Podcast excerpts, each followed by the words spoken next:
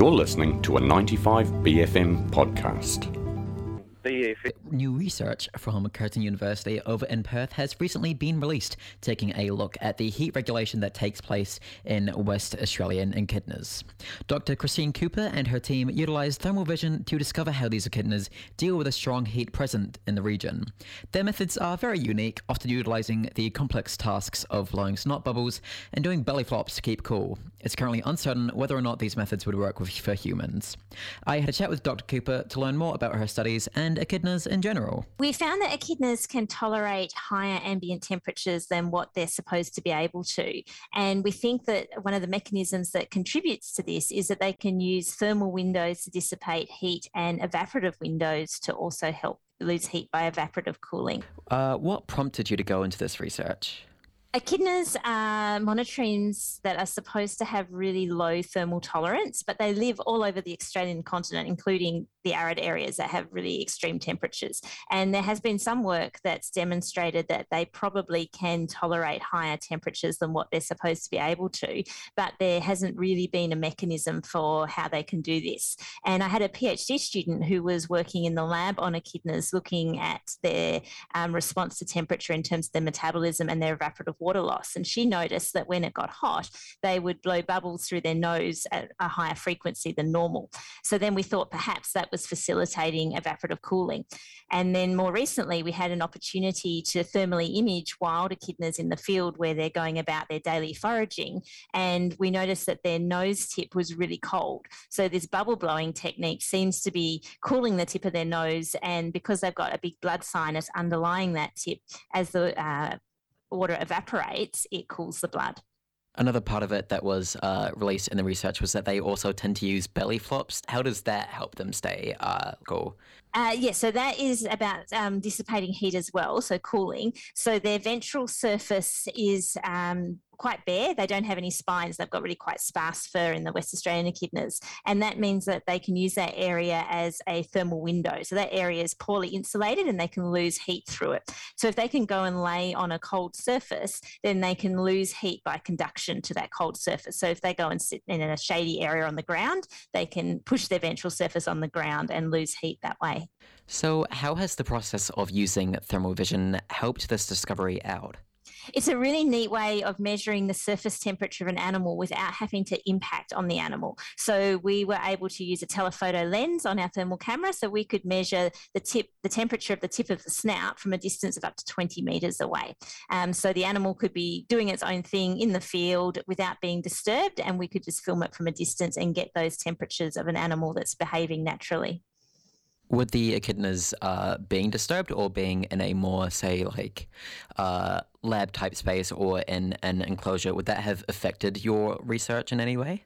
It sometimes can because the animal's response to their environment will change. So, if an animal is stressed or being handled, then it's going to change its blood flow, it's going to change its ventilation, its metabolism. So, that can uh, impact on its thermal imaging. And also, an animal in an enclosed space, if you've got an animal in the laboratory, it's not experiencing the same environmental temperature as an animal outside. So, for example, it can't dissipate heat to the sky, it can't radiate heat, um, it's not getting the same um, convective heat loss from wind flow So studying animals in the field lets us know how they actually interact with their environment. And speaking of environment, have you had any research into how it changes between different environments into the colder or warmer parts of Australia? No, that would be a really interesting study to do is to go and do the same sorts of thing in other parts of Australia, particularly in the southern areas where their echidnas um, are quite different. They've got fewer spines and they're much furrier, and to compare their surface temperatures in those sorts of environments. But um, during her study, my PhD student Justine was able able to measure the physiology of Tasmanian and West Australian echidnas, and she did find um, some differences and some similarities between them. Do you think that uh, these sorts of methods or these sorts of issues that echidnas have only apply to that animal, or are any other uh, rodents or any other Australian animals uh, likely to use these same more sort of like inward methods to keep themselves cool as well? No, so terrestrial animals always have to exchange heat with their environment. So all animals have an inevitable heat exchange. It's how they can manipulate that heat exchange that's really important. So terrestrial species are going to need to evaporate um, water to lose heat once the environmental temperature is higher than their body temperature um, because they can't use any other method, um, but it's how they use that evaporation. So some species will sweat, some pant, some lick, some just increase their cutaneous re- um, or decrease their cutaneous resistance. But echidnas have this really unique way of using their nose tip as an evaporative window. Is there anything that echidnas can do, say, with each other, with their relationship with other echidnas, that can help them stay cool or anything like that? They are supposed to be solitary, but they do tend to um, congregate together in some areas, and we don't really know why they do that. So there's some rock caves and things where we might find lots of individuals there, and we don't know whether they're going there to huddle together to um, conserve heat, or whether it's reproductive or some other social function. We don't really know why they do that. But when they're out and about foraging, they're usually solitary unless they're in a mating train when they're reproductive. Are there any other ways that they tend to stay cool that we haven't discussed? Discussed yet? They use behaviour. So most animals, given the opportunity, will behaviourally thermoregulate. So they're obviously going to avoid adverse conditions if they can. So echidnas tend to be much more active in at night in the summertime and more active during the daytime in the winter. So they can modify their behaviour to try and exploit more favourable environmental conditions. And most animals will do that if they have the opportunity part of this uh, does part of this conversation is kind of linked to the changing climate and how it's affecting Australia and its wildlife. Have these uh, has the way that echidnas have been living in Australia changed dramatically over the past few years, or is it more so just slow adaptations to their new surroundings and new climate?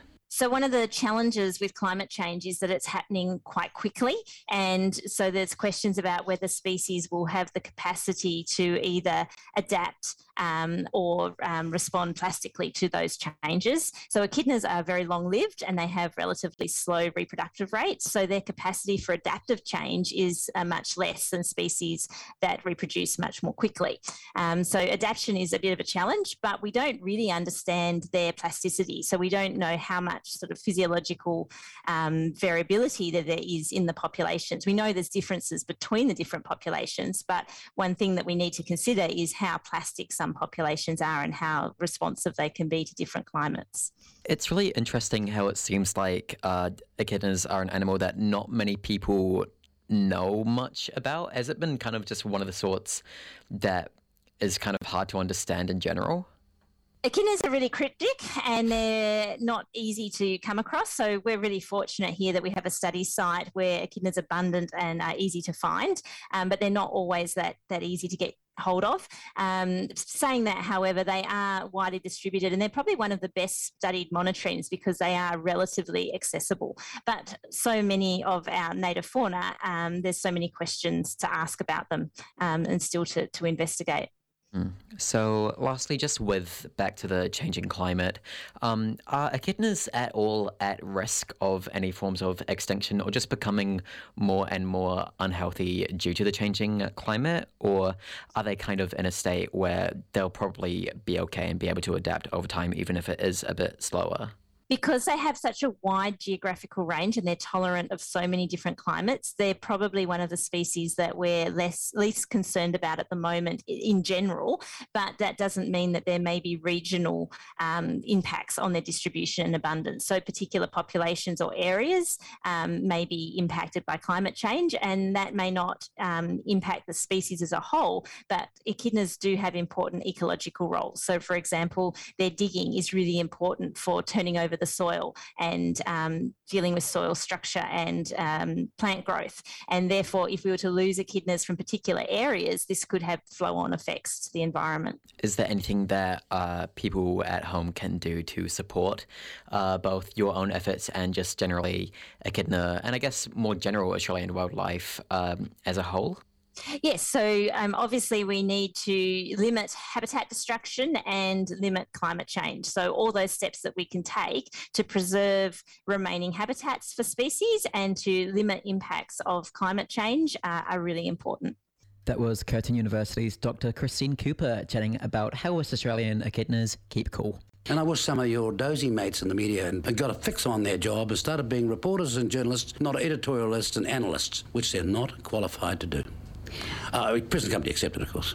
The Wire. That was a 95BFM podcast. Support 95BFM with a B card. Go to 95BFM.com slash sign up.